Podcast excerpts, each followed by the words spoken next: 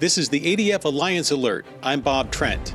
In breaking news, Planned Parenthood lied about how they dispose of baby body parts according to public records obtained by Alliance Defending Freedom.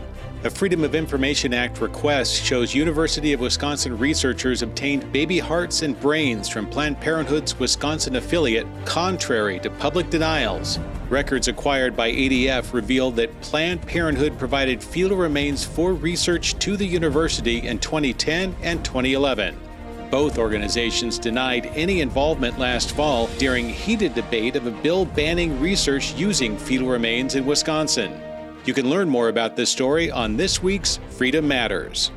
In Colorado, a court decision continues the state's disregard for an amendment against abortion funding. A state appellate court affirmed a lower court decision to dismiss the case. Alliance Defending Freedom attorneys representing Jane Norton, the former executive director of the Colorado Department of Public Health and Environment, filed suit over the state's alleged misuse of more than $14 million in taxpayer funds. The lawsuit contends the funding Colorado has provided to Rocky Mountain Planned Parenthood violates a voter-approved state constitutional provision prohibiting direct or indirect public taxpayer subsidies for abortion. Norton has instructed her attorney to appeal to the Colorado Supreme Court.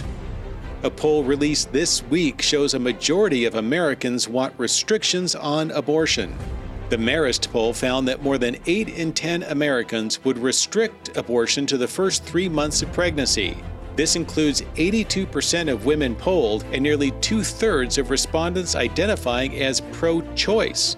The poll conducted in November also found most Americans see abortion as both ultimately harmful to women and morally wrong. And the poll should warm the hearts of pro-life supporters in the March for Life today, and they're going to need it.